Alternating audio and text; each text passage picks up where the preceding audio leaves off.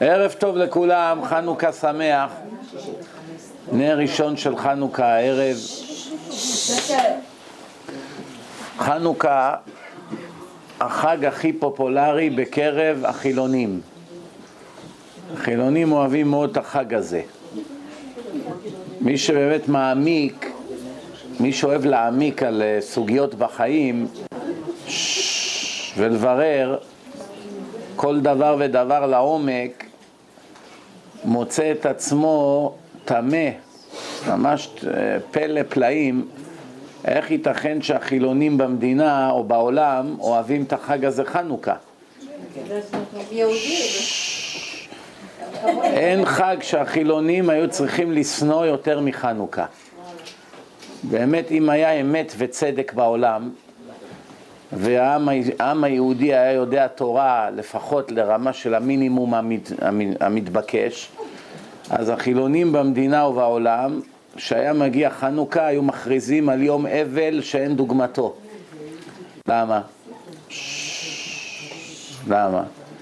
כי הרי מה זה כל החג הזה חנוכה? הרי חז"ל קבעו, חנוכה זה לא חג מהתורה, זה חג מדי רבנן, מחז"ל. אחרי הנס שהיה נגד היוונים והמתייוונים, החכמים, חכמי התורה, מה שנקרא הרבנים, קבעו חג לדורות. מה החג הזה מסמל? את ניצחון החרדים על החילונים. זה מה שזה מסמל.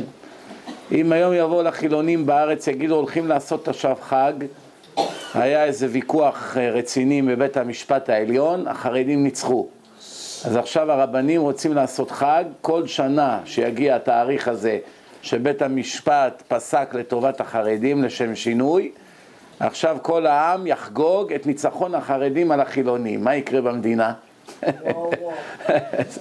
אז תוהו ובוהו. רק ממה שיהיה בעיתונים, לא יודע אם בכלל כדאי להישאר שם דקה, כן? אבל הנה לנו פלא פלאים, 2,500 שנה, החג הכי אהוב על החילונים זה החג שמסמל את התבוסה שלהם. פלא. הרי מה זה חנוכה? אתם יודעים קצת היסטוריה? מה, היה, מה קרה בחנוכה? העם היהודי סבל הרבה בהיסטוריה. הוא סבל מארבע אימפריות. האימפריה הראשונה שעיינו את עם ישראל זה הבבלים. הבבלים, אני לא מדבר על יציאת מצרים וזה, אני מדבר בעידן הקצת יותר מאוחרת, אחרי שיצאו ממצרים, הגיעו לארץ והקימו את בית המקדש, ואז בא, באו הבבלים, לפני 2600 שנה, החריבו את בית המקדש. מי בא אחרי הבבלים? מי סילק את הבבלים מהשלטון? הפרסים. מי סילק את הפרסים מהשלטון? היוונים. ומי סילק את היוונים מהשלטון? הרומאים, ארבע אימפריות, שכולם עיינו את עם ישראל. אחשורוש, זה פרסים, אלכסנדר מוקדון ועוד כמה, אנטיוכוס וכולי, יוונים, הרומאים, כן, טיטוס וחבריו, והבבלים, נבוכדנצר, נבוזרדן, זאת אומרת, יש לנו פה מנגנון חוזר על עצמו. אימפריה כובשת העולם, משתלטים על העולם, העולם משלם להם מיסים, דבר ראשון שהם מתפנים לעשות מה? לבאר את היהודים מקרבנו, כמו הגרמנים בעידן, בעת המודרנית. עכשיו מה קרה? יש הבדלים בין הגזרות, יש הבדלים בין הגזרות של האימפריות, לא, לא כל הגזרות שקולות. למשל הבבלים, היה להם תוכנית, נבוכדנצר, מה תוכניתו הייתה? להרוג את היהודים, להחריב את בית המקדש, לא אכפת לו עכשיו כל כך מהדת. רוצים עכשיו, ממש, היהודים מרדו, הם הפסיקו לשלם מס, עכשיו אנחנו הולכים לטפל בהם. הפרסים, המן הרשע, מה התוכנית שלו? להרוג את כולם, בלי קשר. ילדים, נשים, טף, רבנים, עמי ארצות, חילונים, כולם להרוג, כמו היטלר. לא עניין אותו דתי או לא דתי, אפילו מי שהוא רבע יהודי, אפילו מי שאימא שלו גויה, שהוא ידע שלפי היהדות הוא גוי בכלל, עצם זה שיש בו דם יהודי קצת, קצת מעורב, רוצה להרוג אותו, את כולם. זאת אומרת, הגזרה היא פיזית על הגופות. הגזרה של, של, של, של, של היטלר, הגזרה של המן, אותה גזרה. להרוג את כולם בלי קשר. אבל אז באים היוונים ומשנים את כללי המשחק. היוונים אומרים ליהודים, אנחנו בכלל לא מעוניינים להרוג אתכם. להפך, רוצים שתישארו בחיים וניתן לכם הטבות. כל מה שאנחנו מבקשים, שתצטרפו אלינו. הדת שלכם זה דת מוזרה. אנחנו מאמינים באלים, פליז. אנחנו מאמינים באלים, יש לנו כל מיני אמונות, ואתם מאמינים בכל מיני דברים אחרים. כל מה שאצלנו מסמל את היופי ואת הפאר ואת הכוח, אצלכם זה מוקצה. אנחנו ואתם זה שני הפכים אידיאולוגיים. לא יכול להיות שאנחנו נחיה באותו מגרש. אז בואו אנחנו נעשה איתכם הסכם. אתם תתייוונו, תורידו את הכיפה, תורידו את הזקנים שלכם, ת, תפסיקו להתלבש ככה כמו שאתם מתלבשים, ואנחנו לא רק שלא נהרוג אתכם, אנחנו ניתן לכם שלטון. יהיה לכם תעודת מתייוונים, ניתן לכם להיות בפרלמנט, תשבו בשלטון, תעזרו לנו לחוקק חוקים, כל, תהיו חלק מהשלטון פה, רק תתייוונו. תהיו כמונו, חילונים. מה זה תתייוונו? יש לנו אצטדיונים, ספרטה, מה זה ספורט? זה בא מספרטה. יש לנו אצטדיונים, אנחנו עושים כל מיני תוכניות, החיים משעממים, אנחנו רוצים, איך אומרים, אינטרטיימנט. אז אנחנו עושים, תראו, יש אתונה נגד ספרטה, יש משחק מחר, מה אתם עכשיו הולכים ללמוד תורה? בואו תצטרפו, יש איזה עבד נגד אריה, היו לוקחים את האנשים ששמים אותם בבית סוהר, עושים להם שעשועים, מעריבים את האריה כמה ימים, אם תצליח להינצל מהאריה, נשחרר אותך. ככה היו עושים שעשועונים, והקהל היה בא ומריע, והיה להם, אתם יודעים, הם מגלחים את הגופות, כולם היו עובדים על השרירים, כמו בארץ, מכוני כושר, כן, חופי הים, זה ממש כמו היום, התרבות החילונית הנאורה, במרכאות גדולות. אז עכשיו, מה קרה בסוף? הגיע מצב שבאמת הרבה יהודים התחילו ליפול בפח. הם אמרו ליהודי, אתה רוצה להוכיח לנו שאתה אחד מאיתנו? אתה צריך לכתוב על המרצדס שלך, אין לי חלק באלוהי ישראל, חס ושלום. מה פירוש? לא היה מרצדס, היה חמור. חמור זה היה כלי טרנספטיישן, כן? כלי נסיעה. אמרו על החמור, על השור, שים שלט. על השור תכתוב על הקרניים שלו, אין לי חלק באלוהי ישראל. ברגע שאתה שמת את המדבקה, גמרנו, נהיית אחד משלנו. אתה מבוטח, לא נוגעים בך. רואים שאתה עזבת את היהדות, התייוונת, נהיית מיווני, נגמר הסיפור. אז באמת לאט לאט הרבה יהודים נפלו בפח, עוד ועוד ועוד, לא יכלו לעמוד בכוח הניסיון, כן? ואז נשארו קבוצה קטנה מאוד, שזה מתתיהו וחמשת בניו, והם לא רצו ליפול בנפילה הזאת הרוחנית שנפלו כמעט כל היהודים, והם הכריזו, והם הכריזו, מי להשם אליי?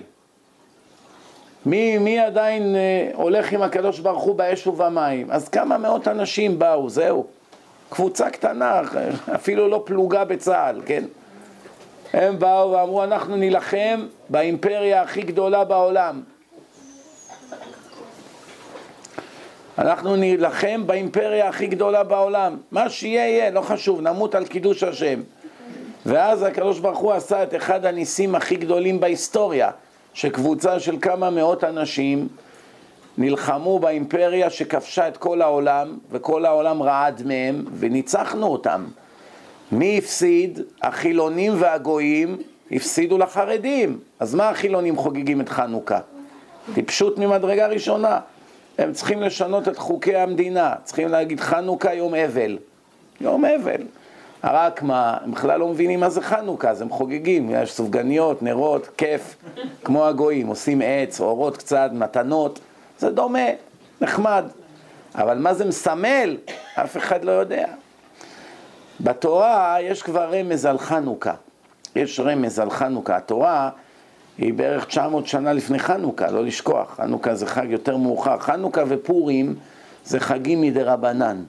הקדוש ברוך הוא נתן לחכמים כוח לקבוע גזרות, לקבוע תקנות, לחוקק חוקים, כי חייבים שיהיה בוסים בעולם, חייב שיהיה ממשלה, כן? ממשלה לא יכולים להביא אנשים שלא יודעים לקרוא עברית, כמו היום בכנסת. לא יכולים להושיב מחבלים, שונאי ישראל, ישמעאלים, צמאי דם. זה נגד התורה. אי אפשר להושיב מחללי שבת בממשלה, זה נגד השם. שונאי השם, שמאלנים, קיצונים שמשתפים פעולה עם האויב, הם חייבים מוות. לא רק שלא מושיבים אותם בפרלמנט, חייבים להוציא אותם להורג. זה מה שהתורה אומרת, לא לתת להם פרסים ומרצדס ווולבו ומשכורת לכל החיים. רק במדינה חסרת דעת מושיבים שונאי ישראל שעומדים על אונייה ורוצחים חיילים, נותנים להם לשבת ולקבל פנסיה מהממשלה. ואחד שמסר סודות לחיזבאללה עוד מסתובב חופשי בעולם וממשיך לקבל פנסיה מהממשלה, כן? בגלל שהוא היה חבר כנסת. זה רק במדינה שאין בה תורה, אז, אז איך אומרים, איש הישר בעיניו יעשה. בכלל הדמוקרטיה זה אחד החוקים הכי מטופשים שיש. כולם צועקים דמוקרטיה, דמוקרטיה, דמוקרטיה, ואף אחד בכלל לא מבין מה זה. מה זה דמוקרטיה? הרוב קובע. מי המציא את החוק המטופש הזה? רוב האנשים בעולם הם טיפ, טיפשים חסרי שכל. רוב האנשים.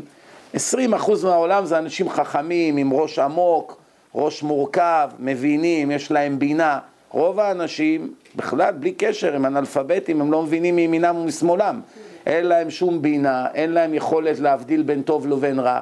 אז בגלל ש-80% מהמדינה שותים בטית ו-20% גאונים, אז השוטים יכתיבו לחכמים מה השלטון ומה עכשיו לעשות, והם ישלטו בבית המשפט, והם יחליטו מי ראש ממשלה, והם יחליטו שספורט יותר חשוב מבית כנסת, והם יחליטו...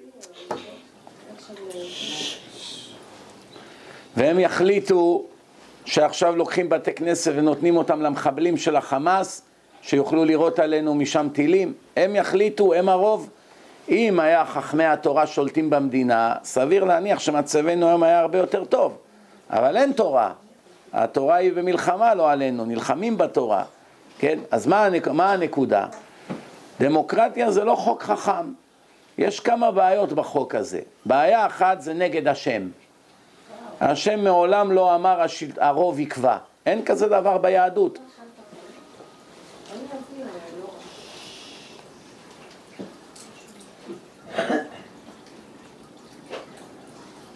אין כזה דבר בתורה. איפה כתוב בתורה שעכשיו יבואו קבוצה מעם ויכתיבו לגאונים, לחכמים, אלה שהקדושים וכולי, שיש להם קרבה להשם, הרוב והעמך יחליטו להם מה לעשות? זה לא שייך כזה דבר. אלא ממנים אחד שראוי ועושים פרלמנט, מה שנקרא סנהדרין, אנשי הכנסת הגדולה, והם שולטים בעם, והם חוקקים חוקים. זה מה שתורה אמרה. חוץ מזה יש בעיה נוספת בדמוקרטיה. דמוקרטיה פירושו שוויון זכויות. איפה מצאנו בתורה שכל בני האדם יש להם זכויות שוות? אין כזה דבר בתורה. כל בן אדם יש לו זכויות אחרות בתורה. כהן, יש לו זכויות שאין אותן ליהודים רגילים. לפי הדמוקרטיה, כהן וערבי, שונא ישראל שגר במדינה, שניהם צריכים לקבל בדיוק אותו דבר. ואם יש יותר ערבים מכהנים, אז הערבים יחליטו לכהנים מה לעשות בבית המקדש. הבנתם? כי ככה זה הדמוקרטיה. אני מצטער, יש יותר מדי הפרעות פה, אני לא ראיתי כזה דבר. רבע שעה אני מדבר, עשר פעמים הייתי צריך להפסיק. אני מדבר אצל האמריקאים שלוש שעות רצוף, אין הפסקה אחת. עשר דקות פה, כבר חמש עשרה הפסקות, מה זה? מה, מה כאן בוער פה? יש פה איזה בעיה שכל רגע מדברים? אה? דמוקרטיה.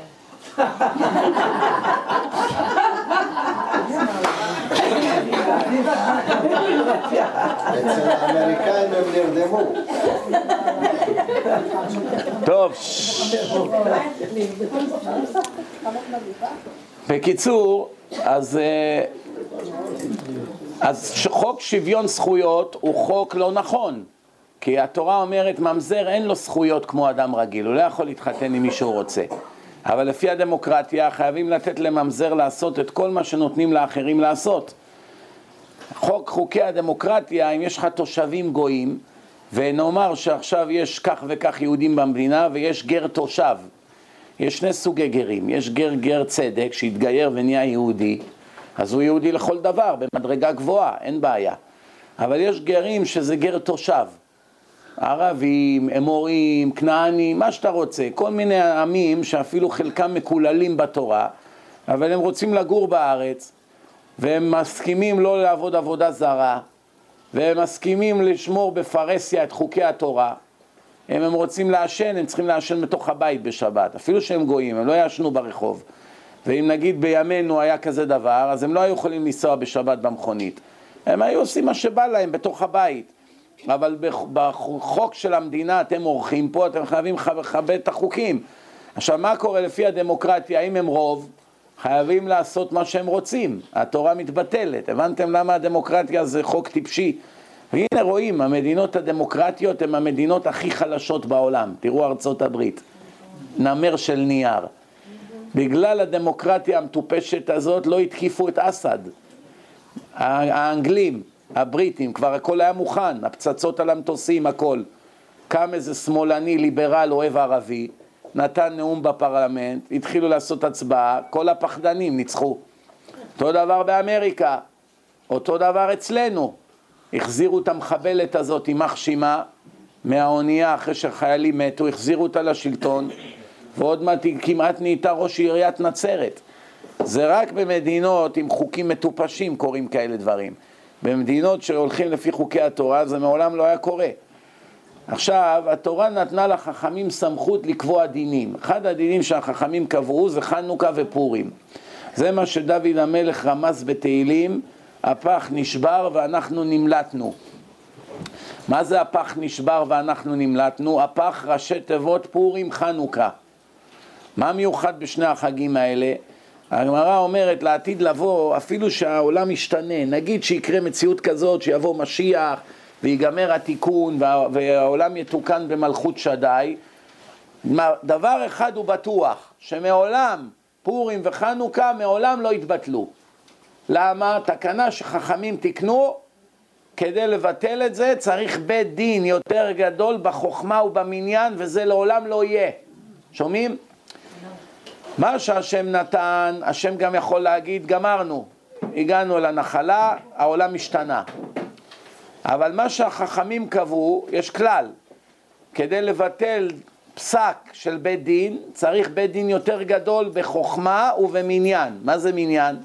אם בית דין של שלושה פסקו, צריך יותר משלושה. להחזיר פסק של בית דין, צריך יותר חכמים. וצריך גם שהחכמים החדשים שעכשיו באים לחלוק על החכמים הישנים יהיו יותר גדולים בתורה וזה בדרך כלל לא יהיה לעולם כי העולם הולך ופוחת כל דור הוא פחות מהקודם לכן החכמים של היום, אם תיקח את עשרת גדולי הדור היום, עשרה הרבנים הכי גדולים בעולם, שביחס אלינו הם אוקיינוס של אינפורמציה, אבל אם תכניס אותם ליד הרמב"ם, הם, יר, הם ירוצו להתחבא. מבחינת הידע, כן, יגידו מה, אתה מעמיד אותנו ליד רמב"ם? זה בושה. איך אתה שם אותנו איתו באותו חדר בכלל? אנחנו לא, בדור שלו, אם היינו חיים, היינו מצחצחים לו את הנעליים. אז איך הם יכולים לחלוק על פסק של הרמב"ם? אין להם את הכוח. אין לחכמים של היום את היכולת להגיע לרמות של החכמים של פעם. וקל וחומר לא של חז"ל. חז"ל, הם לא רק היו חכמים, הם היו כל כך קדושים ופרושים ובמדרגות גבוהות, שכל מי שהשם שלו מוזכר בתלמוד, היה לו את היכולת להחיות מתים, עד כדי כך. בן אדם מת, הוא יכול להחזיר את הנשמה שלו לגוף. עד, איך אומרים, בבות אמיתיים הם היו. לא כמו היום, הכל מזויף. אמיתיים. היית בא אליו, כבוד הרב, כך וכך, יש אה, אה, אלישע, אלישע בא, שכב על הילד, החיה אותו, הילד חזר לחיים. כתוב שבעצמות של אלישע, שהוא כבר היה בקבר, בטעות הורידו גופה של אחד שנפטר, פגע בעצמות שלו, על המקום הוא חי. הוא חזר לחיים, מה שנקרא בימינו מוות קליני. אז הגמרא אומרת, תראה, במותו הוא מחיה את המת. קל וחומר בחייו, כן? בואו רגע נחזור למה שאמרתי. בתורה יש רמז לחנוכה. מה הרמז? המילה ה-25 בתורה, מהי? אור. אם סופרים בראשית ברא אלוקים את השמיים ואת הארץ, המילה 25 אור, מה מיוחד ב-25? כ"ה, מה זה חנוכה? חנו בכ"ה, חנו, בני ישראל חנו, חניה, מתי? כ"ה, כ"ה בכסלו, חנוכה. מה חנוכה עוד? הפירוש של חנוכה מהו? לחנוך. כיוון שהיוונים טימאו את השמנים, השמנים שהיו דורסים את הזיתים, היו עושים זה נקרא שמן זית כתית, שמן זית הכי משובח שיש. היו שמים חותם על החביות, כמו שבימינו שמים נייר, שאם מישהו פתח את הקופסה, יודעים אם זה נפתח כבר או לא, כן? אז היו שמים פתיל, חותם. כל עוד זה חתום, כמו בבקבוקי יין של היום, שמים ככה מלמעלה נייר שהוא סגור, אפילו הגוי נגע בו, אפילו יהודי שמחלל שבת נגע בו, אין בעיה, כיוון שהוא חתום. אבל ברגע שהוא נפתח החותם שלו, ונגע בו מחלל שבת או נגע בו גוי, חייבים לשפוך אותו לשירותים. נכנס בו טומאה, אי אפשר להשתמש בו. אי אפשר לקדש עליו, אי אפשר להדליק נרות בבית המקדש, חייבים לאבד את זה מן העולם. אז מה קורה? באו היוונים, תראו את היוונים, היוונים המלחמה שלהם נגדנו הייתה מלחמת דת, לא מלחמת פיזית. כי יכלו לבוא לבית להרוג את כולם, לראות בהם חניתות, חרבות, להרוג את כולם. הם לא באו להרוג, הם באו לטמא. כל המטרה שלהם הייתה להעביר את עם ישראל על דתו, מה שעושים היום במדינה יהודים ליהודים, זה מה שהיוונים רצו לעשות. גזרו גזרות, עשו, חוק, עשו למשל חוק, מי שיתפס עושה ברית מילה יהרגו אותו. מי שיתפס עם תפילין ינקרו לו את המוח, יפתחו לו את המוח עם סכין חדה ויוציאו לו את המוח, איך אומרים, עם כפית, ישלפו לו את זה מהראש לעיני כולם. למה? מה? אז היו הולכים עם תפילין כל היום. כל היום היו שמים תפילין, לא רק בתפילה. למה היום לא הולכים כל היום עם תפילין? העולם השתנה היום. חוץ מזה, אנשים לא יודעים לשמור על גוף נקי היום. פעם היו יודעים לשמור על גוף נקי, למה? אנשים לא היו אוכלים כמו היום, כל אחד אוכל כמו סוס, מאביס את עצמו 70 מנות בשבוע. החכמים היו אוכלים, החכמים האמיתיים בקושי היו אוכלים. תראו, הנה, חכם בן ציון אבא שאול, הבן דודה שלי היה תלמיד שלו 12 שנה. אומר, הארוחה הממוצעת שלו הייתה פרוסת לחם, לפעמים היא הייתה כל כך קשה ויבשה שהוא היה טובל אותה בקפה קר שנשאר ככה על השולחן כדי שהיא תתרכך, זה מה שהוא היה אוכל, ומדי פעם היה מוסיף עגבנייה. זה היה הארוחה שלו, לא היה אכפת לו עכשיו איך מביאים לו את הדג, את הסטייק, יש פלפל, ברביקיו, לא ברביקיו. אני פעם הלכתי עם איזה עשיר אחד למסעדה, היה לו איזה בעיה. בסוף ההרצאה אומר לי, אני חייב עכשיו לדבר איתך, אבל לא פה, פה אני, יש פה הרבה אנשים. אמרתי לו, תשמע, אומר לי, הנה, הנה, בוא נלך פה למסעדה. זה ממש שתי בלוקים, חצי שעה, נו, נו. טוב, נו, הלכנו למסעדה, אז הזמין לנו לאכול, הזמין לעצמו ככה סטייק חגיגי, ואולי חמש, לא יודע, חמש או שש פעמים הוא שלח את המלצר חזרה למטבח. פעם אחת הסטייק לא היה מוכן מספיק, אמר לו תעשה את זה יותר well done. אחר כך הוא התעצבן למה הוא לא הביא את הפלפל הגדול הזה שטוחנים, למה הוא שם לו פלפל רגיל, אז החליפו לו את הסטייק. אחר כך את הסטייק הבא, הוא אומר, זה לא טעים כמו הקודם. בקיצור, שש פעמים שלחת זה, כבר הלך לי החשק לאכול מהבושה. אז אמרתי לו בסוף, תגיד, אתה מאלה שבאו לעולם כדי לאכול, או אתה מאלה כדי ש... שאוכלים כדי לחיות? מה אתה בדיוק? חי כדי לאכול, או אוכל כדי לחיות? יהודי אוכל כדי לחיות, לא חי כדי לאכול. אבל היום זה כבר כמעט כולם ככה. תראו בארץ איזה תרבות אכילה. שש ארוחות ביום אנשים אוכלים. סעודה בבוקר, עשר וחצי עוד פעם פותחים שולחן. אחד בצהריים, רגע אכלנו, שעתיים לא עבר, מה, מה, עבר שלוש שעות, ישר סעודה גדולה, פתאום עכשיו מנחה וערבית, עוד ארוחה, וגם באחד בלילה גם כן משהו, שש ארוחות ביום. הבנתם? אבל החכמים האמיתיים, היה להם זמן. היו אוכלים, וגם הכל היה מחושב על הדקות, כדי לא לבזבז זמן, כן? אז בואו נראה כמה דברים שכתוב בתורה. דוד המלך אמר, היו שני גזרות על עם ישראל, גזירת פורים, שזה המן, להרוג את הגופות, וגזירת חנוכה, להרוג את הנשמות. הפח נשבר ואנחנו נמלטנו. בפורים משחקים ברעשנים. שאלתם את עצמכם למה מרעישים ברעשנים בפורים ובחנוכה משחקים בסביבונים? למה לא הפוך? למה לא עשו סביבון בפורים ובחנוכה לא עשו רעשן? למה? התשובה, כל אחד מהם מעיד על מהות החג. למשל בפורים, כשמסובבים את הרעשן, הכוח המניע בא מלמטה, בא מהעם. חנוכה, שמסובבים את הסביבון, הכוח המניע בא מלמעלה. מה ההבדל? העולם הוא גלגל, כל הזמן מסתובב, כן? אבל מאיפה מניעים אותו זה משמעות גדולה מאוד. למה? בפורים כבר נגזרה גזרה, זהו. היטלר, המן הקדום, כבר הפיל פור, ואחשוורוש חתם לו, וזהו, נגמר. את הנעשה אין להשיב. את הנעשה חותם המלך, איך כתוב שמה? אין להשיב. אז כבר היהודים קלו עליהם הקיצים. רק מה, התורה אומרת, אפילו חרב חדה מונחת על צווארו של האדם, אל יתייאש מן הרחמים.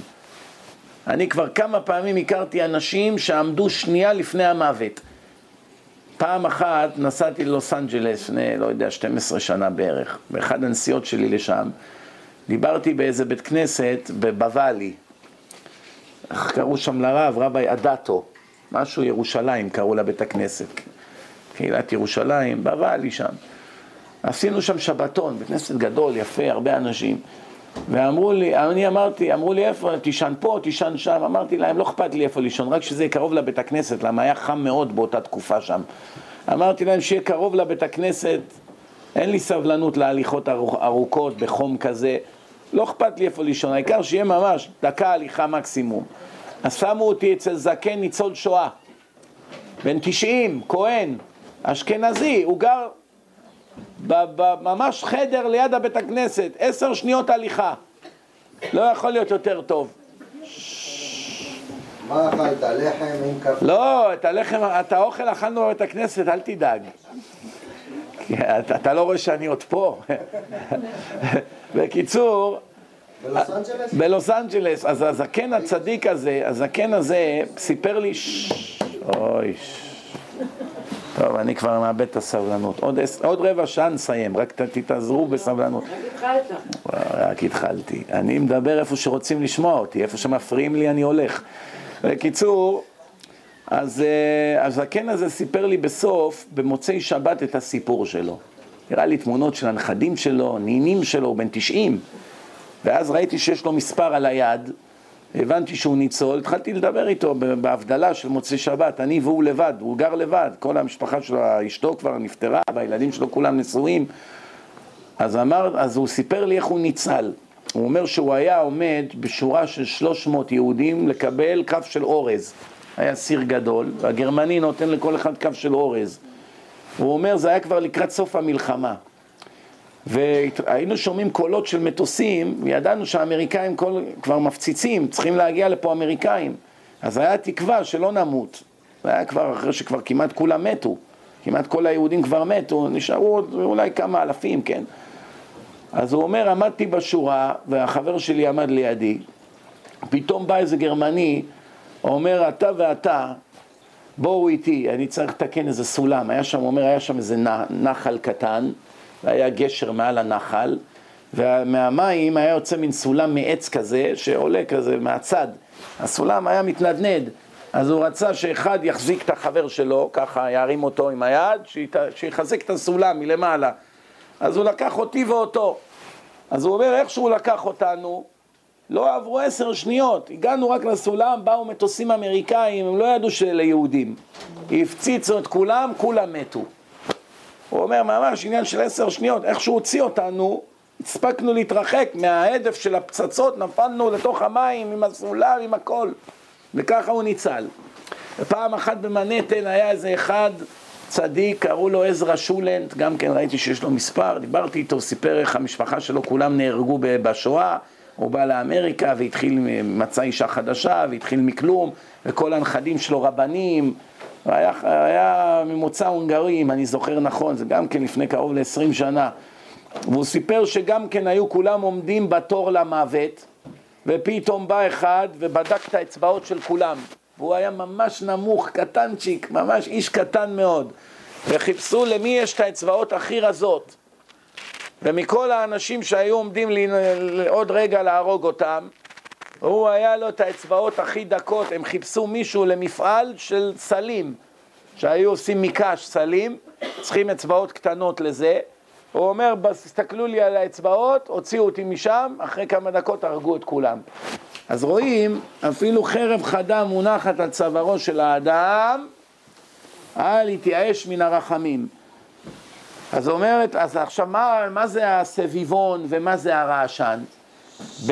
בפורים כבר נגזרה הגזרה, יצא מרדכי עם כל התלמידים מהישיבות, כל עם ישראל ישבו בעיר בשושן, במנהטן, וכולם צמו ועשו הפגנות, והגויים אמרו מה אכפת לנו, עוד מעט במילא מחסלים אותם, שיצעקו עד מחר. וכולם צמו שלושה ימים וקראו תהילים, תהילים כבר היה, דוד המלך זה שלושת אלפים שנה, המן זה חמש מאות שנה אחר כך. אז כולם עמדו בשושן, קראו תהילים, בחרו וצמו, לבשו שקים, ובזכות הצום והתעניות ושכולם חזרו בתשובה, אז הגזרה התבטלה. זה מה שכתוב במגילה, ונהפוך הוא. לא רק שלא הרגו את היהודים, היהודים הרגו בשונאיהם, ועבד, איך, ש, כמה זה? 75 אלף אנשים הרגו, של גויים, הרגו בפרס, מה שתגידו כמו ארצות הברית של היום, זה היה אימפריה של העולם. תארו לכם שהיה פה באמריקה גזירה להוציא את כל היהודים להורג בתאי גזים, ובסוף התבטל, ועוד היהודים עשו פה שמות בגויים, הרגו, הרגו כאן 75 אלף שונאי ישראל, באישור אובמה. תארו לכם כזה נס, שיקרה כזה דבר, זה מה שקרה שם. אבל מה גרם לנס? הכוח בא מלמטה, מהעם, לכן הרעשן מסובבים אותו מלמטה. אבל חנוכה, מה העם? 300-400 איש נגד אימפריה של מיליונים ששולטים בכל העולם ועוד היהודים המתייוונים איתם. המתייוונים איתם, מלשינים להם איפה החרדים מתחבאים. לא רק שנהיו איתם באידיאולוגיה אלא גם היו הולכים להלשין על יהודי, הנה מצאתי אחד עם תפילין כדי להראות להם אני איתכם. למה תמיד אמרו הרבנים שחס וחלילה לא יהיה נשיא יהודי בארצות הברית? תמיד שיהיה גוי שרצה ליברמן, שהוא בכלל שומר שבת, כמעט נהיה נשיא, אה, ליברמן, הסנטור פה. הרבנים רעדו שהוא לא ייבחר. היהודים חשבו, יו, מצוין, יהיה נשיא יהודי. הרבנים ידעו טוב טוב, אם, אז, אם הוא יהיה נשיא, מתוך אילוץ הוא יהיה חייב להיות הכי גרוע נגד ישראל.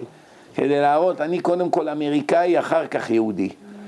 הגוי, הוא לא חשוד על אהבת ישראל.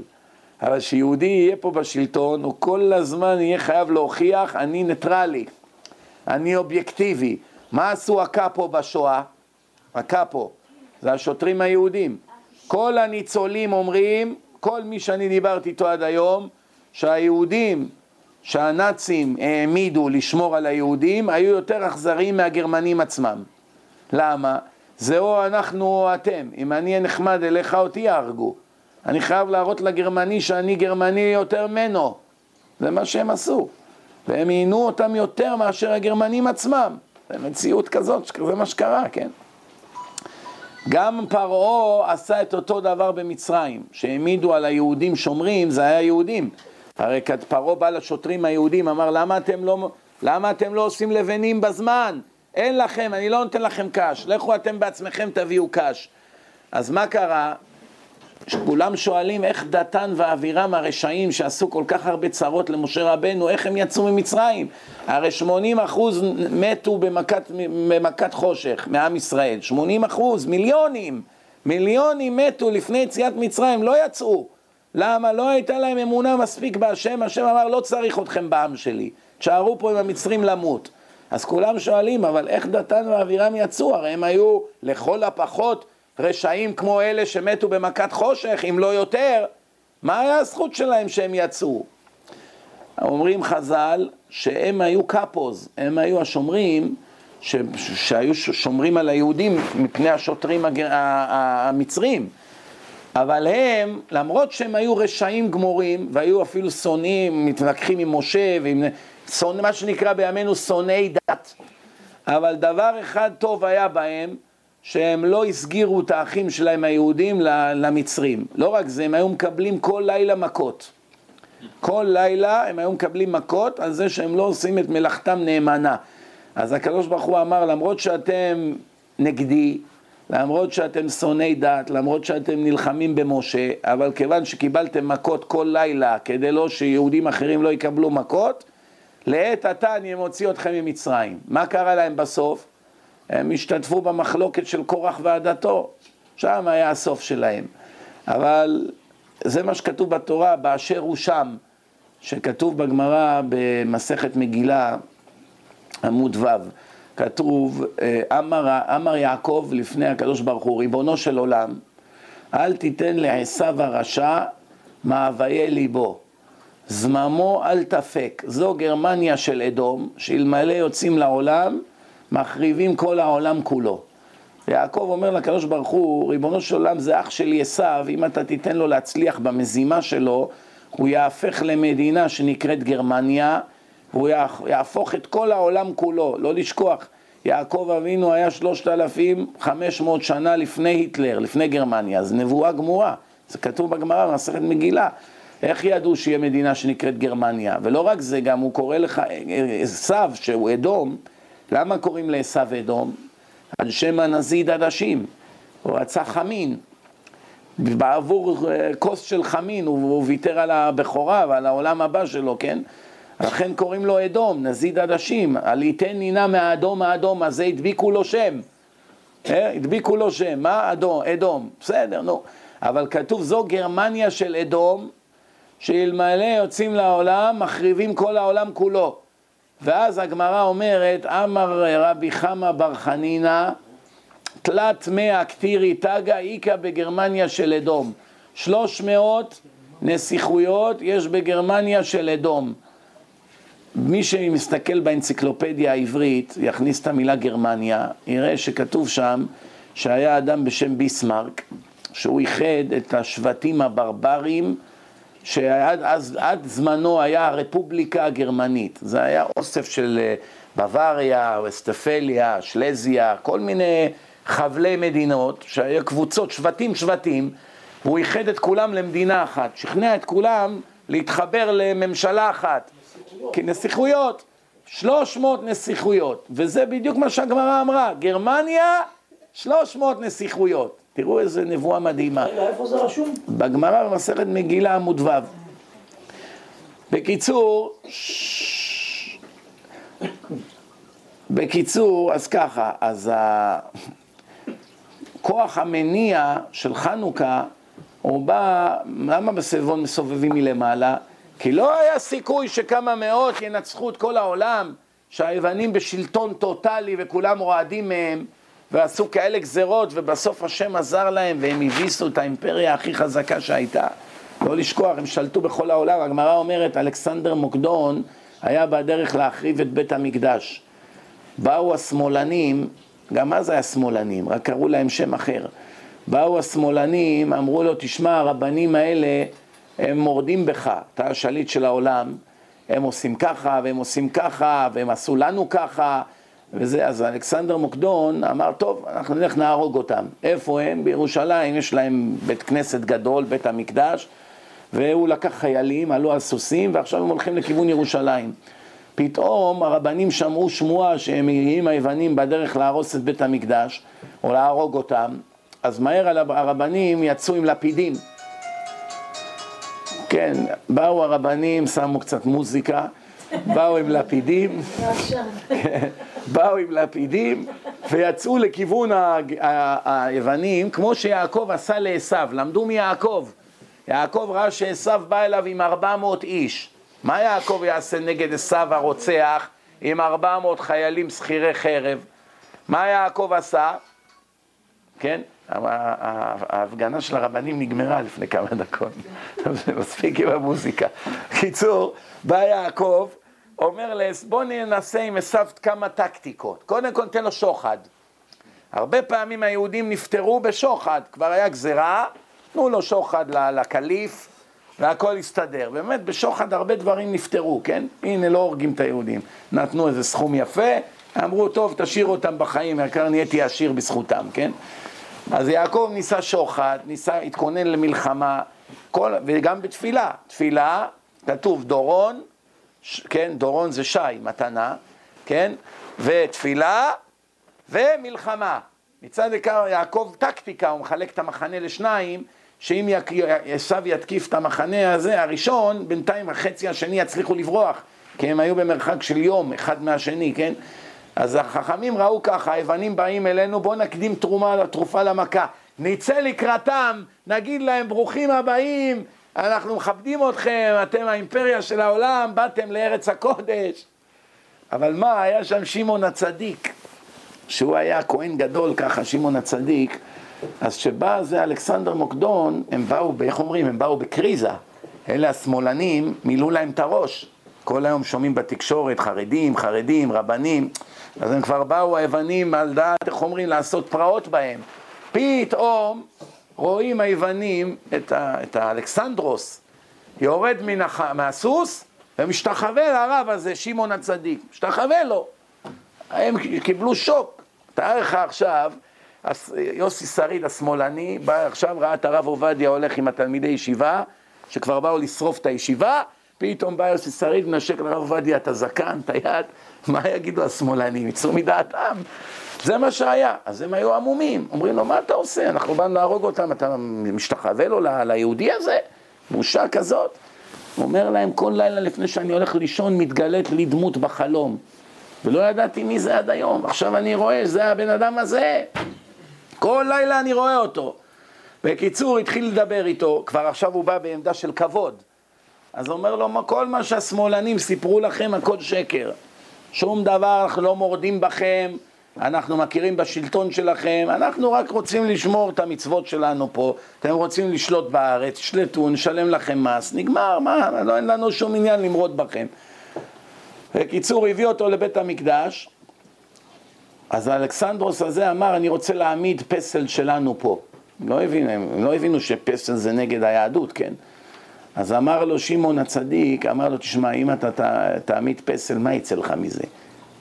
אבל אני, יש לי בשבילך משהו הרבה יותר טוב. אני עכשיו גוזר גזרה בתור הרב הראשי, כל יהודי שייוולד יקראו לו על שמך, השנה. כל היהודים שנולדו קראו להם אלכסנדר. ככה נכנס השם הזה ליהדות. כל רוסי שני אלכס קוראים לו. שאלתם למה? מאיפה זה בא השם הזה? זה כבר מאז, אלכס, אלכסנדרוס מוקדון, זה מה שהיה, כן? זה היה הכוח שלהם, הם שלטו בכל העולם, ואף על פי כן הקדוש ברוך הוא עזר לנו לנצח אותם, להביס אותם, והאידיאולוגיה היוונית הושמדה. אבל אני הקטן, יש לי קושייה. בואו עכשיו נהיה אמיתיים. עברו 2,500 שנה. מי באמת הביס את מי? היהודים הביסו את היוונים, או היוונים צוחקים all the way to hell, כל הדרך לגיהנום הם צוחקים עלינו? מי באמת הביס את מי? היום, אחרי 2,500 שנה שמסתכלים על העם היהודי, העם היהודי למי הוא דומה? דומה ליהודים או דומה ליוונים? יוונים. מאה אחוז יוונים. אין ביהודים של היום גרם של יהדות, כלום.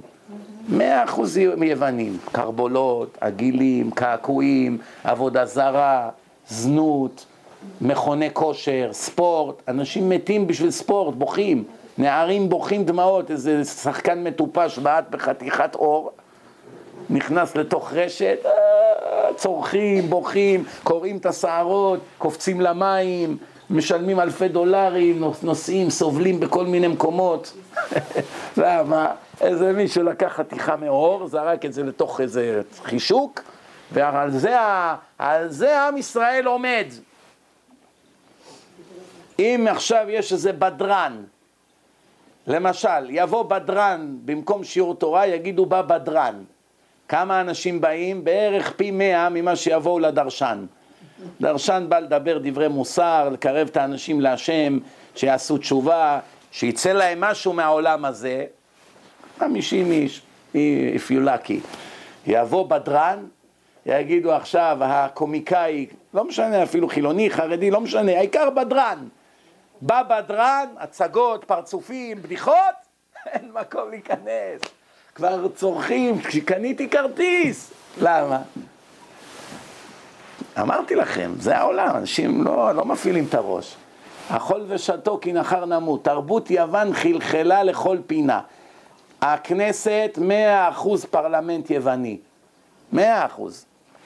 הדת החילונית היום היא מאה אחוז יוונית. כוח, כוחי ועוצם ידי. האמונה שלנו במה הוא? בצבא, כמו היוונים. האמונה היום של רוב היהודים בארץ, במי הם מאמינים? תעשה סקר, איציק, מושיקו, מוצי, טומי, כל אלו, תשאל אותם, תגיד, במי אתה מאמין? בהשם אלוקי ישראל, בחכמי הדור, בחכמים, בצדיקים, או בחיילים, במפקדי אוגדות, שריון, שרון, רפול, לא יודע, קהלני, כל אלה, מה יגידו לך? בטח בהם, מה? הם מוכיחים לי שהם עוזרים לי, מה הרבנים עוזרים לי? יושבים לומדים תורה, ככה מדברים, לא? למה כל חייל יש לו תהילים בכיס גם אם הוא לא דתי? זה, אני לא יודע אם זה נכון כל חייל, הלוואי שאתה צודק. בתקופה שלי ככה היה. ככה בתקופה שלי גם היה, אבל מאז כבר התרבות יוון חלחלה קצת יותר עמוק. אבל כל אחד יש אייפון בכיס. לא, יש להם גם תהילים, תפסיקו להגזים, בחייכם. אתם, אתם, יודעים... אני אגיד לכם מה, רגע, רגע, כאילו היהודים הם לא יהודים, לפי איך שאתה מדבר. זה לא, לא, אני רק אומר מה אנחנו יותר, לא אמרתי לא יהודי, אני שואל. מה הם, אני שואל אתכם, אתם תגידו, אל תאמינו לי, אתם תגידו, אתם תהיו אובייקטיביים. היום היהודי הממוצע בארץ, 70-80 אחוז מהעם, דומה יותר ליהודי לפי חוקי התורה, או דומה יותר לאיך שהתורה תיארה יווני? אני שואל על רוב העם, לא אמרתי יש ויש. בטח שיש, יש הרב אלישיב, בטוח שהוא לא יווני, כן? אני שואל, רוב העם, רוב העם, מה הם דומים יותר? אם עכשיו היינו מצלמים אותם ושואלים ילדים בישיבות מי אלה?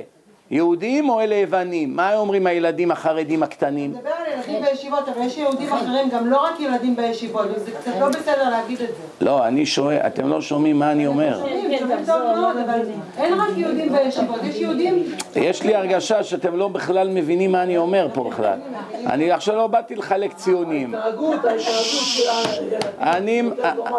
אני עכשיו לא באתי לחלק ציונים ולהגיד מי אשם ומי מגיע לו עונש ומי מגיע לו נשיקה. לא זה, זה לא הדיון. אנחנו לא מתווכחים מי צודק. אני רוצה שאתם תגידו, תשכחו מה אני, אני סובר. אתם תגידו לי, אתם בתור יהודים ממוצעים, מה היום העם נראה יותר? נראה היום כמו יהודים, כמו שהתורה דורשת, או שנראה כמו יוונים? תגידו אתם, נו מה, אתם לא חייבים להסכים איתי, תחלקו עליי. מי חושב שהעם נראה כמו שהתורה מתארת יהודי שירים את היד? כן, רק אחת הרימה את היד, אבל אני מבטיח לכם שהיא לא שמעה את השאלה. היא עסוקה בלימונדה. תראו, אפילו לא יודעת שמדברים עליה.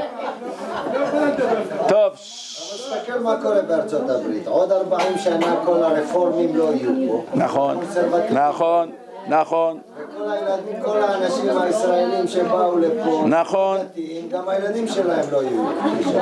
כל מה שאתה אומר, אתה צודק. חרואת. אתה צודק. אז וואלה, לפני שמסיימים, חבר'ה, אתם כבר צריכים, אתם יודעים, אני אומר כזה דבר, אין בכלל מה להיפגע מדרשות.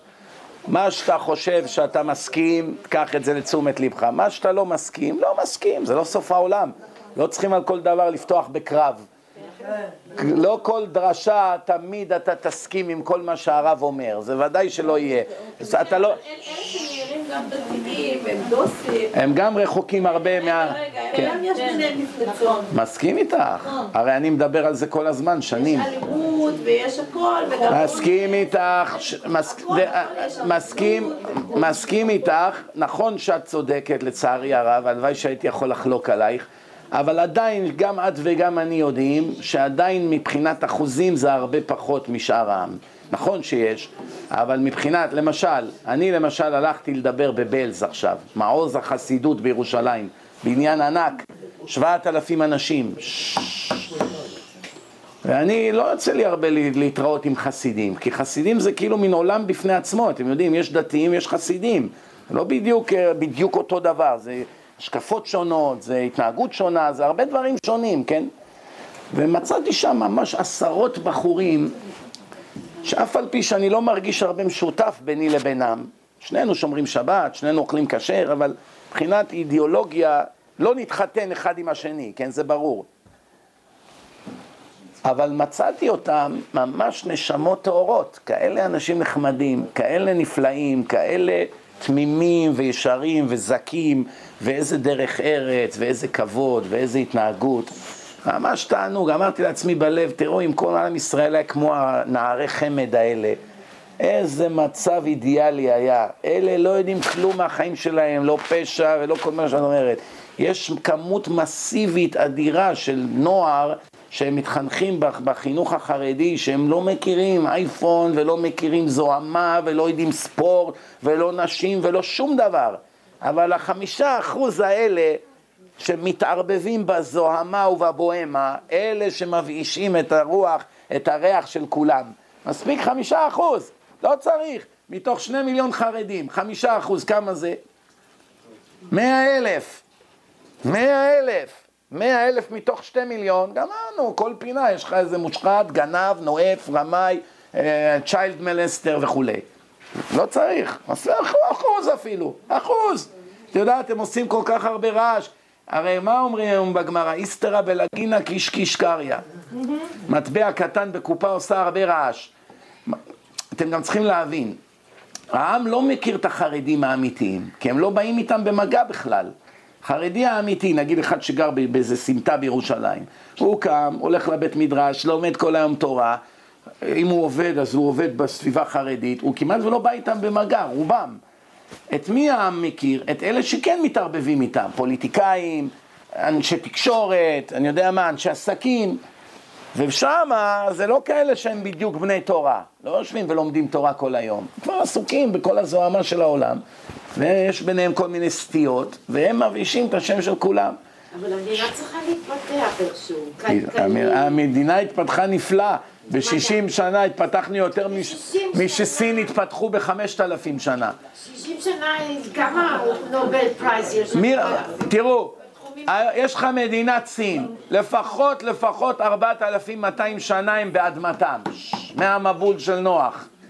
ויולד את הסיני, 4,200 שנה, מהסיני הראשון. הם 4,200 שנה באותה מדינה.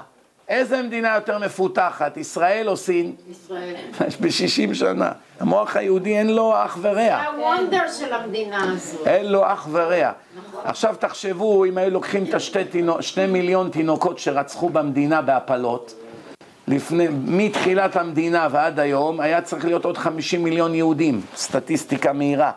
אז אם יש 13.2 מיליון יהודים בעולם, תוסיף להם 50 מיליון מוחות, מה היה קורה בעולם? תראו מה זה, מה-13.2 מיליון, כמה חיים בארץ? שישה מיליון. זה מה שהפילוסופיה... רגע, שישה מיליון. מתוך השישה מיליון, כמה מתעסקים במדע? כמה עשרות אלפים, זהו. פרופסורים, חוקרים, מדענים. כמה? חמישים אלף. החמישים האלף מכלכלים שבעה מיליארד אנשים בכל העולם. כל פלאפון, כל מחשב, כל מטוס, כל דבר, כל תוכנה, כל מה שקורה בעולם, הכל מתחיל בישראל, אתם יודעים את זה? כן, כן. הכל, מייקרוסופט, אינטל, כל הפיתוחים, כל המוחות, הכל. כל המצאות יהודיות, כל הבתי חולים. זה החילוניים הרבה. כל, נכון, יהודי זה יהודי, לא משנה. הש... לא, השכל...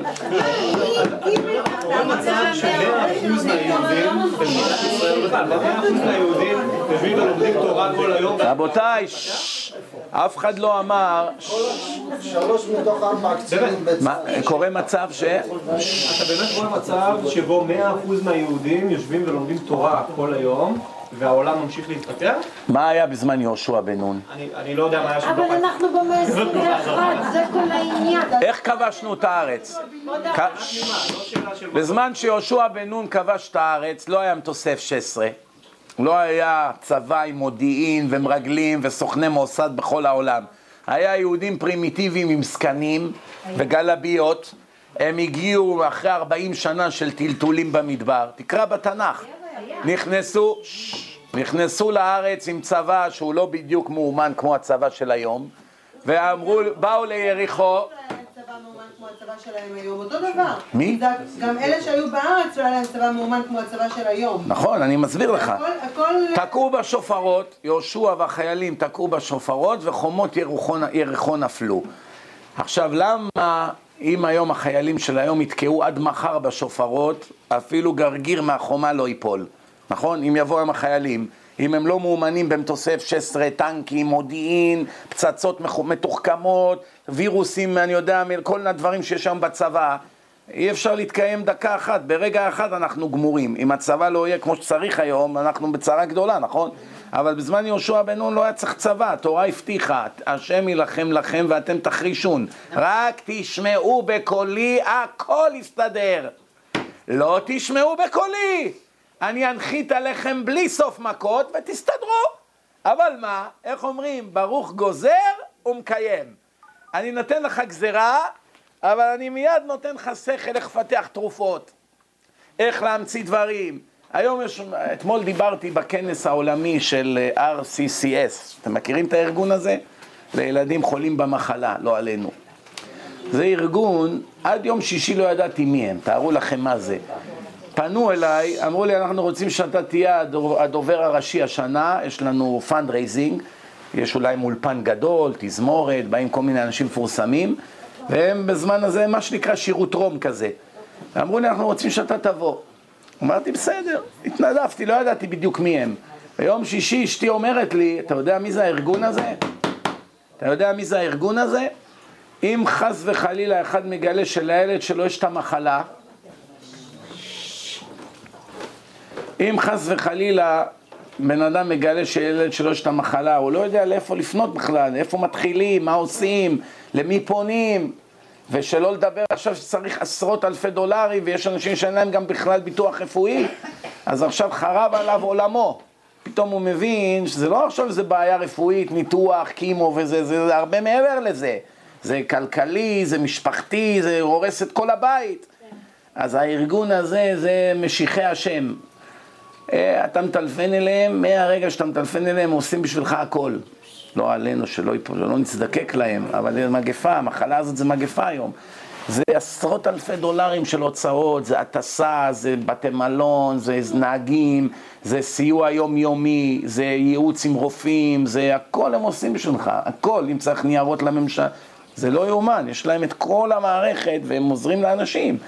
אז הארגון הזה, הוא צריך תרומות של מיליונים, זה לא איזה עכשיו איזה בית כנסת קטן, תן לו אלפיים דולר בחודש, הוא מסתדר, כן? אז הם צריכים היו לעשות את ה fundraising הזה. אז אני אומר, היום יש מגפה משתוללת. למה יש מגפה משתוללת? אין שום דבר מקרה בעולם, אין אדם נוקף אצבע מלמטה, אלא אם כן מכריזים על זה מלמעלה. אין לי איסורים בלא חטא. אין, גיר, אין גירוד בראש. לא, עזבו עכשיו מחלות. גירוד. אדם גרד את הראש. מה זה גירוד? האדם שמע, נו גירדתי את הראש, מה קרה? אני מת? גם זה היה עונש על משהו. חיפשת איזה מטבע בכיס, אתה לא מוצא. שתי דקות המפתח נעלם. כל מיני דברים שקורים, כל דבר, או הכל מחושב, אין מקרה בעולם שקרה לך סתם משהו, נשבר לך העקב באמצע החתונה. זה לא סתם. גם איפה זה יישבר, ומי יראה, ובאיזה סיטואציה, ועכשיו, אם יש לך נעליים להחלפה או אין לך, וכל הסיפור הזה, הכל מחושב על חוט השערה. לכן, אם הקדוש ברוך הוא שלח לנו עשרות אלפי מקרים של חולים במחלה הזאת, כל עשר דקות אני מקבל הודעה חדשה בממוצע, כל עשר דקות. להתפלל על כך וכך, להתפלל על כל עשר דקות. אז תראו לכם איזה מגפה זאת. אז אנחנו, איך אומרים, חכמי חלם. אמ, למי יש וידאו פה?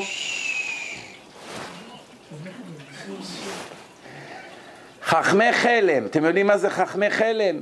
פעם הייתה עיר של חכמי חלם, במרכאות, או לחכמים כאלה ועבדנו. אז חכמי חלם ראו שעל הגשר בעיר, מעל הים, יש בור, חור. וכל מכונית או כרכרה שעוברת שם, הבן אדם נופל למים. אז, אז אמרו, מה נעשה? אנשים טובים ומתים כל יום. אמרו, בואו נקים בית חולים למטה, ועם צוות קומנדו, כל מי שנופל מיד נשלח לו סירה, נוציא אותו, נציל אותו. ככה חצי שנה, כל עשר דקות, רבע שעה, מביאים חולה חדש לחדר אמרג'נסי, לחדר מיון. בסוף קם איזה אחד, אמר להם, אני לא מבין אתכם, בואו נסגור את החור. על הגשר, לא נצטרך את הבית חולים, קומנדו, רופאים, אוניברסיטאות, לימודי רפואה, סגור את החור. לא צריך את כל זה. זה בדיוק מה שאתם אומרים לי. בלי צבא היינו מסתדרים? לא. בלי רופאים חילונים היינו מסתדרים? לא. בלי uh, סוכני מוסד היינו מסתדרים? לא. בלי פצצות אטום ששמעון פרס הביא לנו מצרפת היינו מסתדרים? לא. אבל מי גרם לנו שנצטרך את כל ההסתדרויות האלה?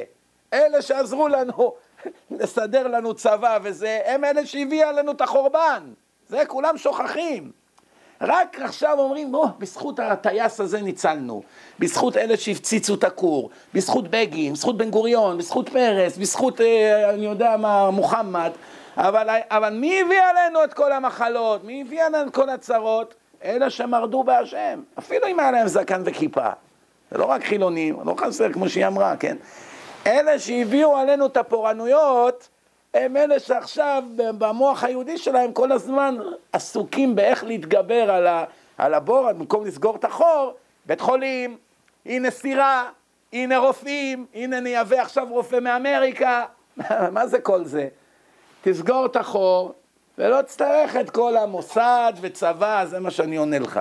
סגירת החור זה בעצם 100% חזרה בתשובה. בדיוק, מה חשבת? מה רצון השם? השם רוצה שבניו ישמעו לו, כן, ואתם הדבקים בהשם אלוקיכם, חיים כולכם היום. אלה, אלה המצוות, אלה המצוות אשר יעשה אותם האדם וחי בהם. המצוות מביאות חיים, כי הם חיינו ואורך ימינו. קרוב השם לכל קוראיו, לכל אשר יקראו באמת. שומר השם את כל אוהביו. ויש עשרות, אם לא מאות פסוקים ש... שלא משאירות ספק פה, זה השם, זה לא איזה, איזה תקנון בכנסת שכל שבועיים משנים, זה תורת השם. השם אומר לך, אני אוהב את הצדיקים, אני שומר עליהם, אני מרעיף עליהם חסד, כן, התורה מגנה ומצלה, כל מיני דברים. אז מה, השם שקרן? מה אתם רוצים לטעון? עזבו אותי, אני לא בתמונה, אני סתם דובר, אה, דבר שמביא מכתבים. עכשיו אני מביא לך מכתב מאובמה. זה לא אני, זה הוא. אתה, יש לך בעיה, תצלפן אליו, מה אתה רוצה ממני? אני רק אומר לך מה כתוב בתורה. אתה רוצה לטעון שהשם שקרן? תטען. בסוף נראה מי צודק. השם אמר אם כולכם, אם תלכו, אם תלכו בחוקותיי ונתתי ברכה בארץ וחרב לא תעבור בארצכם וישבתם לבטח בארצכם ועשרות של ברכות. אז מה, השם שקרן? אז למה אין ברכה בארץ? כי לא שומעים לו, לא הולכים בחוקותיו. למה הצבא מפסיד לחיזבאללה ארגון אלוף של שכירי חרב כבר עשרים שנה רצוף? כי, אין, כי, אין, לא, שומע, כי לא הולכים בחוקותיו. למה הפלסטינאים עם אבנים ורוגטקות מביסים אותנו נגד טנקים? כי לא הולכים בחוקותיו. למה ערפאת העכבר הערמומי הזה הערים על כל המוחות של כל הראשי ממשלות בשלושים שנה האחרונות, עבד על כל העולם ועוד נתנו לו פרס נובל. למה? כי לא הולכים בחוקותיו, זה לא ייתכן שאנחנו כאלה מטומטמים שהרוצח העכבר הזה הביאו אותו מתוניס ונתנו לו טנקים ונשק, רבין ופרס וכל חבריו. זה לא ייתכן, הרי הם לא היו אנשים טיפשים, פרס ורבין. פרס עוד קרא איזה כמה אלפי ספרים בחייו. אתה מבין, הוא קצת מהדור ההוא שהחילונים עוד היו אוהבים לקרוא ספרים. אז פרס יש לו שכל, לא, הוא לא טמבל. אז איך הוא הלך, הביא 400 רבי מרצחים מתוניס והושיב אותם בלב המדינה? איך ייתכן? 400? כן. 70 אלף? לא, לא, לא. 400 מבוקשים על רצח, עם דם על הידיים, הביאו אותם, נתנו להם נשקים, והם אה, השתלטו על כל שאר הדברים. אבל הם הביאו אותם לתוך המדינה. הם היו מחוץ למדינה, פעם בחמש שנים עושים פיגוע, הורגים עשרים. במינכן הרגו את הספורטאים. אחרי כמה שנים, אני יודע, אבו נידל, היה אולי מאה הרגו בעשרים שנה. הביאו אותם לתוך המדינה. איך ייתכן שיעשו כזאת טיפשות? איך ייתכן כזה? היו חייבים לנסות דרך. היו חייבים לנסות, ואנחנו נסבול מהניסיון הזה, כמו שזה נראה, לנצח, לצערי הרב. בקיצור, נחזור, נסכם רק את העניין הזה של חנוכה, תשמעו טוב. התורה, אמרתי לכם, אלברט איינשטיין אמר פעם, יש שני דרכים להסתכל על העולם ועל החיים. או לראות הכל כנס, או כלום זה לא נס. או הכל נס, או כלום, אין באמצע. אם אתה אדם שמבין יש בורא לעולם, אתה מבין הכל נס. אם בעיניך אין בורא, אז שום דבר לא נס, אז הכל טבע, אז הכל... במילא אתה לא מחפש הסברים רציונליים. לא, אתה לא אכפת לך איך נוצר גשם. לא אכפת לך איך נוצר מוח של תינוק.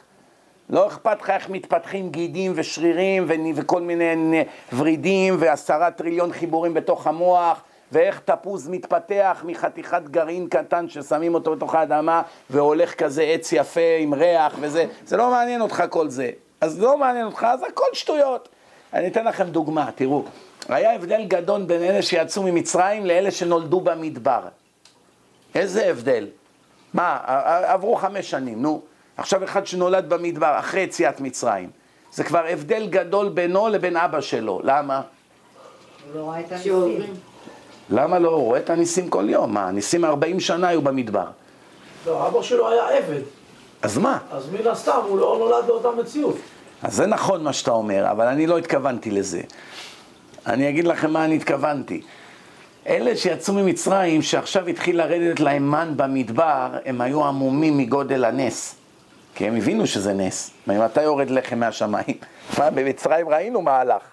אבל אלה שנולדו במדבר, מגיל אפס, הוא כל יום יורד, כמו שאנחנו רגילים לגשם ולא מתפעלים, כי מאז שאנחנו תינוקות ראינו גשם, אז הם ראו גשם של לחם, של פופקורן, יורד ככה כל יום מהשמיים.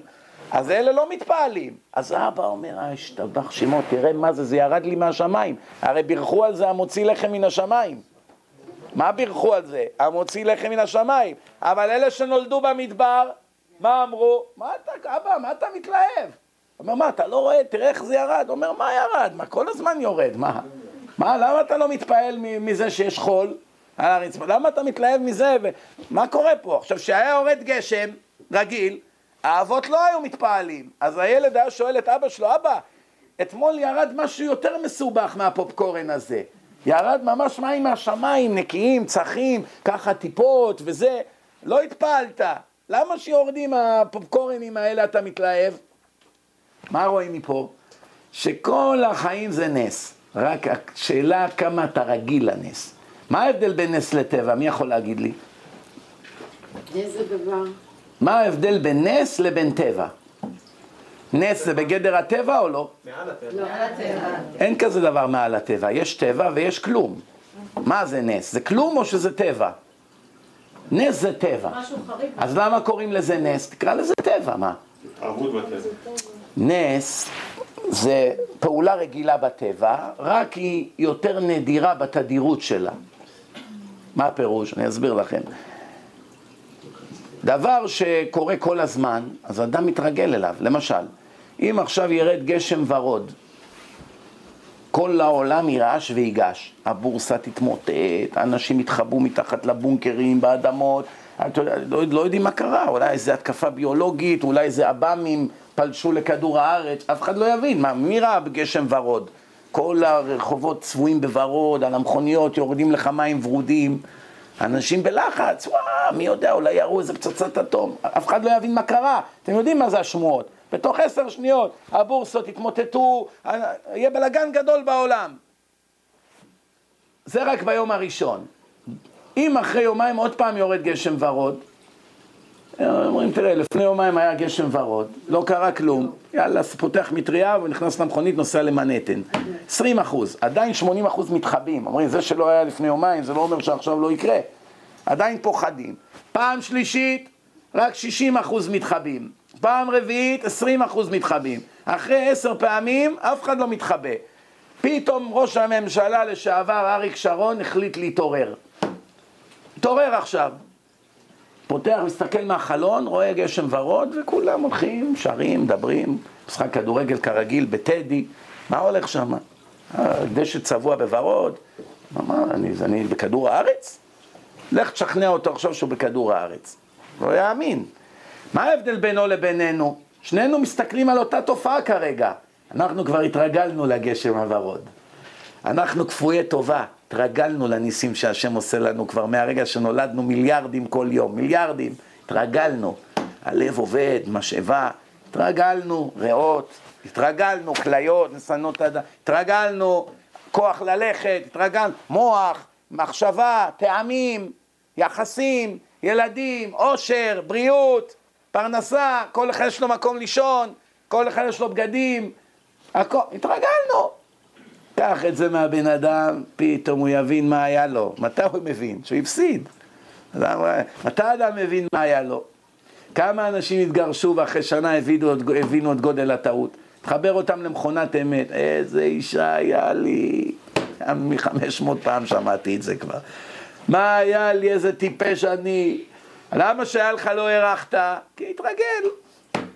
עכשיו הוא מבין מה היה לו, או הפוך, כן? בואו נסכם ממש בכמה משפטים. אז תשמעו טוב, מה זה פירוש המילה מכבי? מכבי. מכבי פירושו חמש אמריקאים מהרלם שמקבלים חצי מיליון ומעלה לשנה, שיודעים להחזיק חתיכה מאור ולעשות ככה תנועות כאלה כמו בספארי, וזה מכבי תל אביב. אבל מה זה מכבי לפי התורה? מי כמוך באלים השם? מכבי זה הרב אלישיב, זה הרב עובדיה, זה הרב שטיינמן, זה מכבי.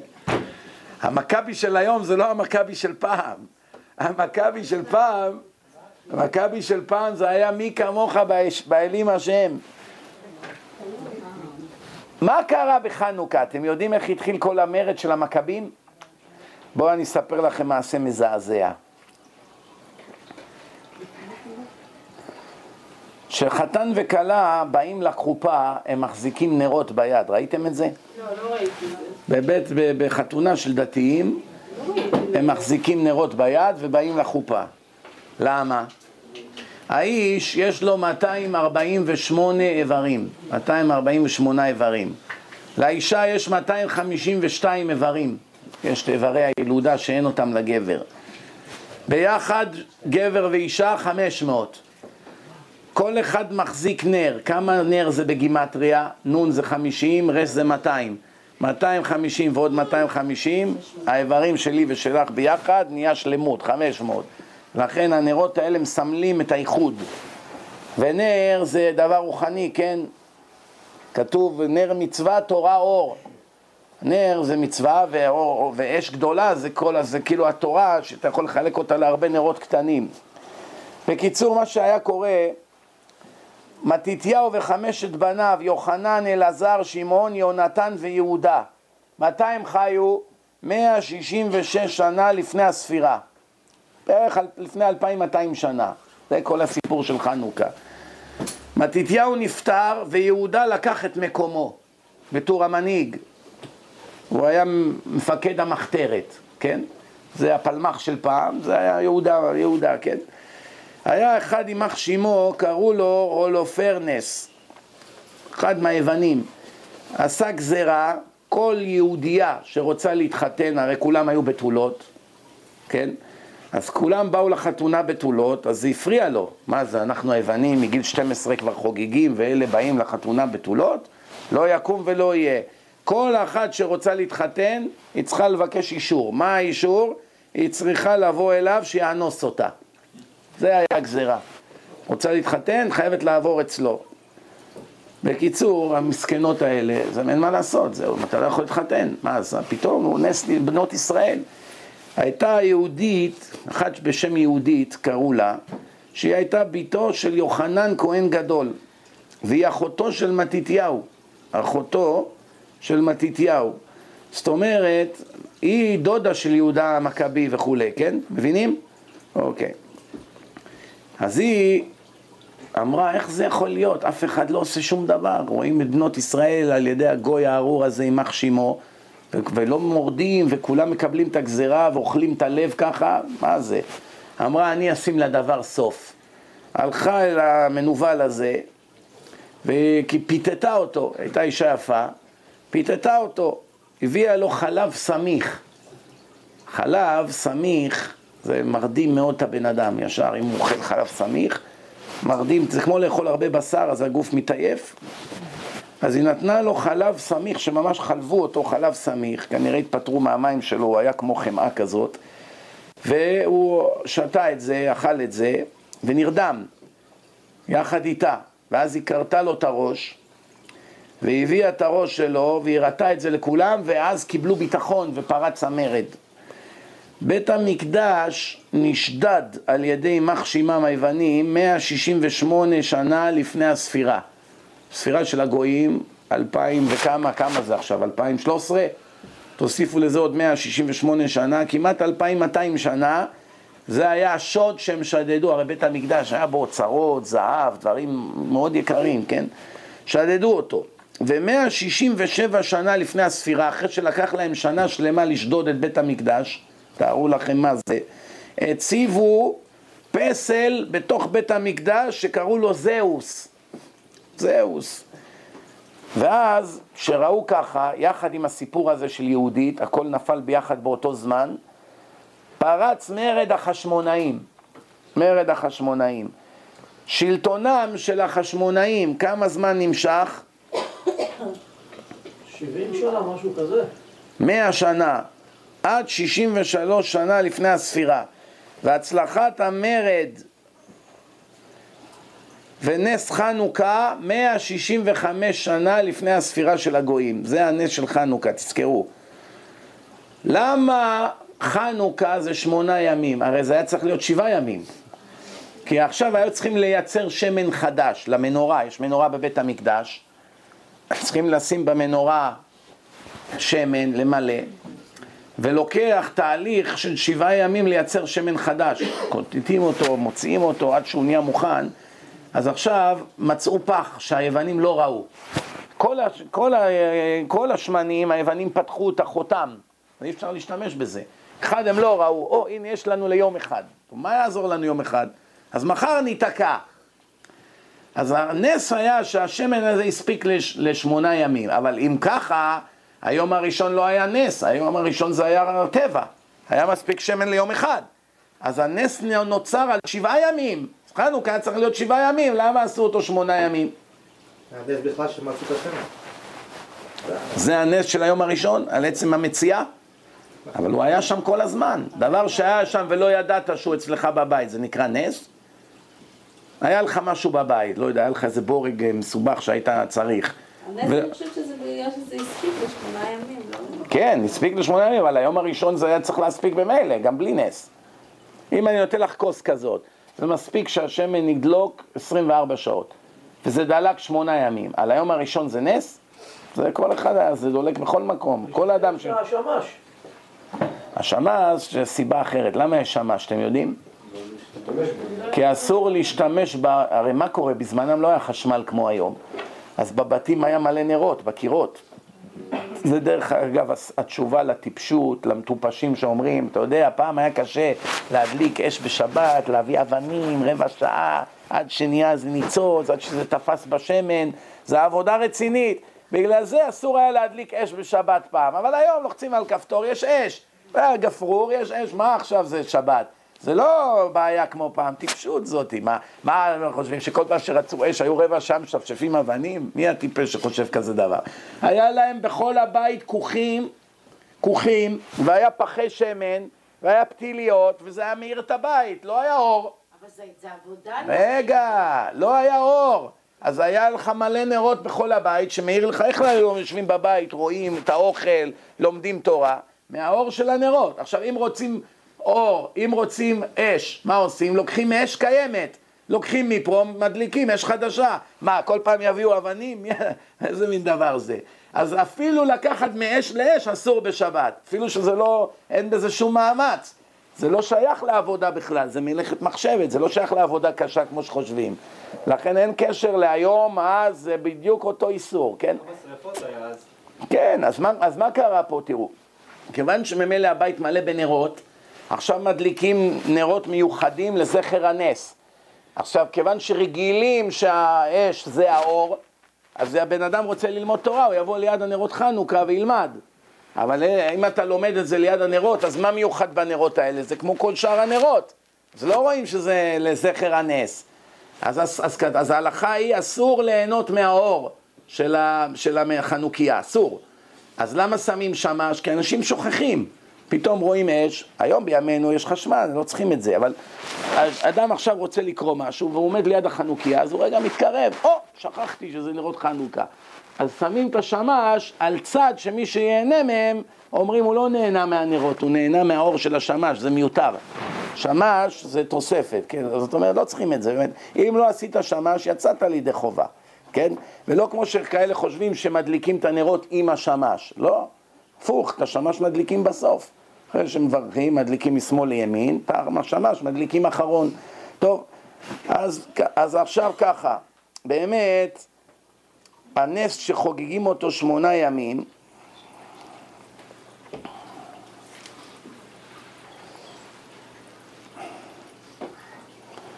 יש פה איזה מעבר מעניין. ברית מילה, שמונה ימים. חנוכה, שמונה ימים. גם נישואים שמונה ימים, לא? שבע ברכות. שבע ברכות. אבל זה אדרבה, זה שבעה ימים. השאלה היא כזאת, באמת, למה, למה חוגגים את חנוכה שמונה ימים? התשובה, יש לזה המון תשובות לשאלה הזאת. תשובה אחת זה שלא שמו באמת בנר אחד את כל השמן ואת השאר, שמו בכל אחד קצת, קצת פה, קצת פה, קצת פה, קצת פה. והאחד הזה לא היה יכול להספיק ליום שלם. כי חילקו אותו, היה פח. יש לך עכשיו את כל הנרות, אתה צריך לשים בכל אחד קצת. מה תשים, את הכל באחד? אז כל אחד היה צריך לדלוק רק כמה שעות ולכבה. כל ה... או, כן, אז לא היה מספיק. או שהיה מספיק בשביל נר אחד, או שהיה מספיק בשביל כולם, אבל רק לחלק מהזמן. אז לכן הנס הוא באמת על כל השמונה ימים, כי בכל יום היה קצת נס. אפילו שמצאו את זה ביום הראשון, באמת אפשר היה להדליק ליום אחד, אבל כיוון שחילקו את זה, אז לא שמו את כל השמן במכה. אמרו, תראה, אנחנו סומכים שהשם יעזור, אין לנו שמן, אנחנו נשים פחות ונראה מה יהיה. זה תשובה אחת, יש לזה כל מיני תשובות, אבל אני לא רוצה להיכנס לזה יותר מדי. אני רק רוצה לסכם בדבר אחד שתדעו רק את ההיסטוריה של העולם. היוונים, מאיפה הם באו? אחרי המבול לפני 4,200 שנה היו שם חם ויפת. חם זה כל אפריקה, כל השחורים, כל העבדים, כמו שמתואר עליהם בתורה. שם זה היהודים, מי ששונא יהודים קוראים לו אנטישמי, כי הוא בא מהגזע השמי, משם, בן של נוח, השם הבן הצדיק. מאיפה באו היוונים? משם, מחם או מיפת? מיפת. בואו נראה. יוון, יש אחד בתורה, כתוב ויולד את יוון. היו לו ארבעה בנים, אלישע, תרשיש, קיטים ודוד, ורודנים. רודנים. מי זה אלישע? קפריסין. מי זה תרשיש? טורקיה, דרום טורקיה. מי זה קיטים? קפריסין. כרתים. לא, קיטים, לא כרתים. כן. ומי זה רודנים? רודנים, רודוס. מה שנקרא רודוס. תשמעו, תשמעו טוב. ואז באזור הזה הם התפזרו. כל הצאצאים של יוון, כמו שאמרת שהוא בא מיפת, הם התפזרו. ממי בא הסיני? הסיני בא, כתוב מפורש, מחם. מחם. כן, כתוב ויולד את הסיני, אנחנו הדודים של הסיני. שם הוא דוד של הסיני, אתה דוד של כולם, מה זה? נכון? מה, גם של היווני. נכון? בסדר, אבל עכשיו תראה את הסינים ותראה אותנו, אוכלים ככה תולעים, משתחווים לאלי. אתמול התקשר אליי אחד שמוכר בודות לגויים. זה הפרנסה שלו, מוכר פסלים, שואל אם מותר. נזכר לשאול אם מותר. מה אתם אומרים, מותר או לא? אחר כך הוא שאל אם מותר למכור צלבים. מה אתם אומרים? יש לך חנות תכשיטים אסור בהרבה... למכור עבודה זרה. הצלבים מותר למכור, אבל בודה אסור למכור, מי יודע למה? צלבים מותר למכור ובודה אסור? אבל אם יש, אבל אם יש על הצלב את הדמות של יושקלה, אז גם אסור. כי זה פסל, בדיוק. כי בודה זה ממש העבודה זרה שלהם, משתחווים אליו, שמים לו כל מיני דברים, הם מאמינים בו. ברגע שאתה מוכר להם, אתה נותן להם מקור של עבודה זרה. הצלב זה כמו שאתה מוכר ליהודי מגן דוד, היהודי לא מאמין במגן דוד הזה, זה סתם סמל של יהדות. הצלב זה סמל של הדת שלהם, אבל הם לא, לא משתחווים לצלב, או שחושבים שהצלב הזה הוא משהו מיוחד, אלא זה רק מסמל מה הם. אבל ברגע ששמים את יושקלה ככה על הקיר, תלוי, אז זה כבר האליל שלהם. זהו, הם, הם, הם, הוא הגד שלהם, son of God. נסיים בבדיחה וניתן לכם ללכת. רגע, ואם היהודי הזה שמוכר את הבודות, 50% מהרווחים הוא נותן לאיזה בית כנסת, לא עוזר. רם, אם, אני- אם אני אלך יהרוג, יקבל 100 אלף דולר וייתן חצי מזה לצדקה. נחשב מצווה או עבירה מה שעשיתי? על כל אחד שאני הורג, מה אתה אומר? אני נותן 50 אלף לישיבה. מצווה הבאה בעבירה, אינה מצווה. אז תשמעו טוב, איזה אחד היה לו תוכי, והתוכי הזה היה מרים את הטלפון ועושה שיחות לחוץ לארץ, הגיע אלפי דולרים חשבון. אז אמר לו לתוכי שלו, תשמע, תזהר, אם אתה עוד פעם תיגע בטלפון, אני אקלה אותך עם הנוצות, עם מסמרים על הקיר. זהר, הגיע החשבון של החודש הבא, עוד פעם התוכי חגג. הרים, לחץ על הלחצנים, חייג לכל העולם. אז תלה את את התוכי על הקיר, תקע לו מסמרים, והתוכי ככה על הקיר עכשיו. אז התוכי מסתכל ממול, מהצד השני של הסלון, הוא רואה את יושקה גם כן תלוי על הצלב. אז הוא אומר לו, וואו, וואו, וואו, אתה כבר הרבה זמן פה, מי יודע כמה שיחות עשית לחוץ לארץ. טוב, שיהיה לכם חנוכה שמח. אומר על אריק איינשטיין. אריק. מה קרה אפילו החרדים בוכים. מה מה קרה לה? נפטר. מתי? לא יודעת שאריק איינשטיין נפטר. אתמול. תודה רבה. ברוך ה' לעולם, אמן ואמן.